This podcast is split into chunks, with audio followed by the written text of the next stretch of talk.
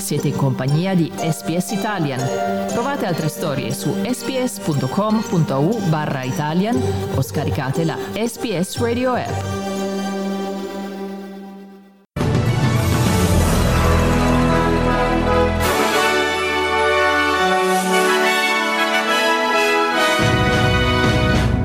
In Italia approvate le severe misure restrittive per le feste natalizie in New South Wales è in atto un intenso tracciamento sociale a seguito del caso di contagio di mercoledì scorso. Qui Domenico Gentile con News Flash di SPS Italian.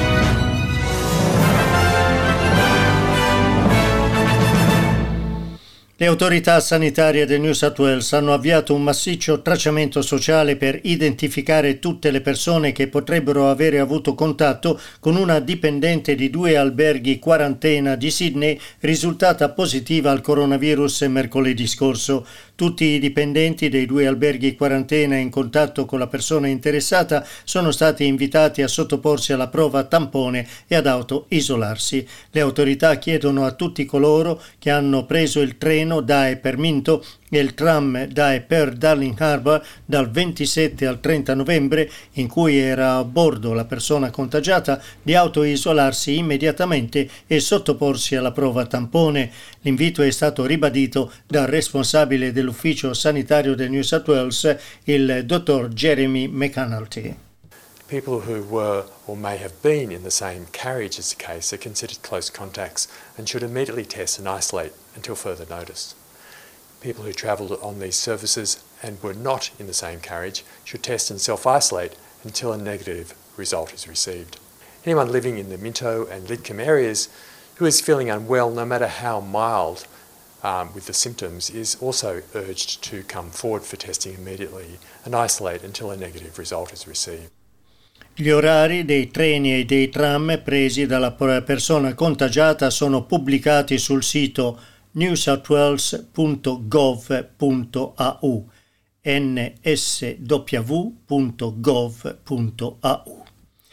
il Presidente del Consiglio Giuseppe Conte ha illustrato le nuove misure restrittive che saranno in vigore da domani fino al 15 gennaio. È stato confermato il coprifuoco dalle 22 alle 5 a Natale e fino alle 7 a Capodanno. È prevista anche la chiusura di bar e ristoranti dalle 18. Tra le novità il divieto di uscire dal proprio comune di residenza il 25 e 26 dicembre e il 1 gennaio.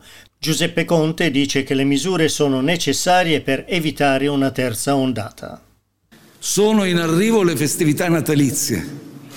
Se affrontassimo con le misure proprie delle aree gialle questo periodo, sarebbe pressoché inevitabile una nuova impennata della curva di contagio. È per questa ragione che siamo costretti a introdurre un piano di misure che prevedono ulteriori restrizioni le limitiamo al periodo dal 21 dicembre al 6 gennaio. La strada per uscire dalla pandemia è infatti ancora lunga. Dobbiamo scongiurare il rischio di una terza ondata che potrebbe arrivare già in gennaio, potrebbe essere non meno violenta della prima e della seconda. Tornando in Australia, l'opposizione ha elogiato il governo per avere preso una posizione cauta rispetto alla Gran Bretagna sulla approvazione di un vaccino in tempi brevi. L'ente australiano che dovrà certificare il vaccino, la Therapeutic Goods Administration, si augura di poter procedere alla approvazione all'inizio del 2021. Il vice leader dell'opposizione, Richard Miles, parlando al canale 9, ha detto che è necessario mantenere cautela.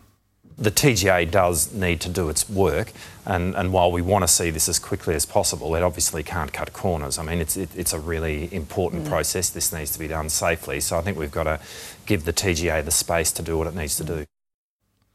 Grazie per aver ascoltato News Flash di SBS Italian.